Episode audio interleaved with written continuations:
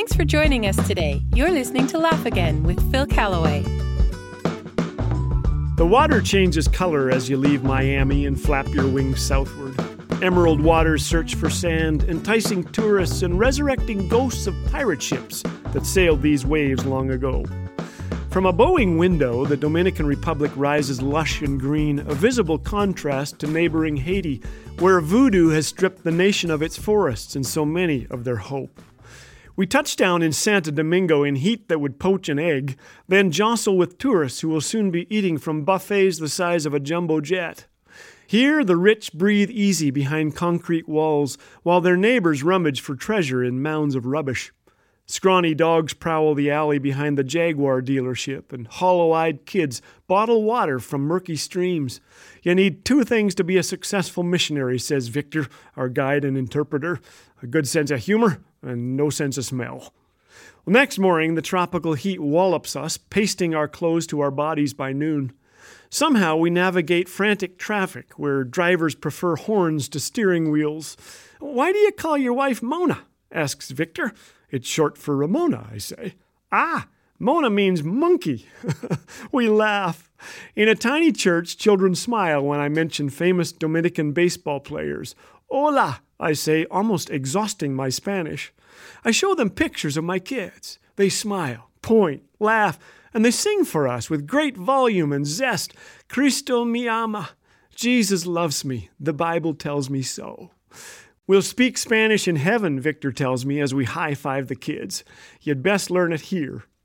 I am searching for my favorite hat, the green one with the cross on it. One of these kids stole my hat, I tell Victor. Hang on to your wallet, he laughs. In a neglected shack the size of my garden shed, a weary mother offers us the only chairs she has. Six people live here, says Victor. The father left months ago. Hold him, says the mother handing me her baby. Big brown eyes poke holes in my complacency. Senor, she says, I no feed him. You take him to Canada. My eyes mist over and I cannot speak. She chatters in broken English about a better life, food, a future.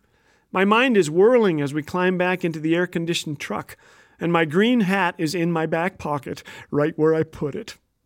An hour away, Carlos is worried. Orphaned at five, he seems older than his seven years.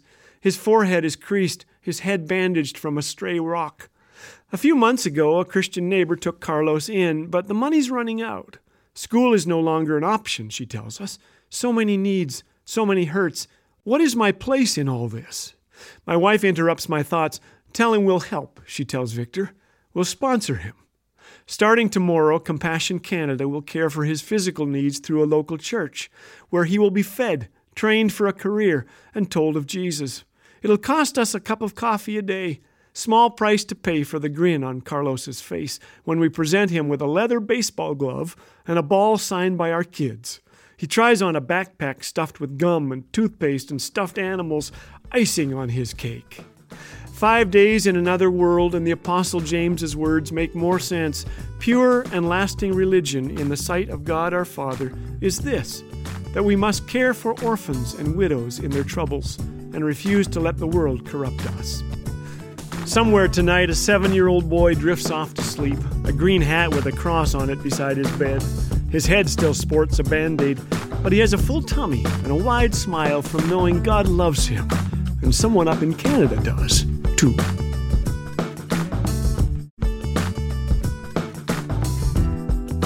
Want more laughter and insight, but short on time?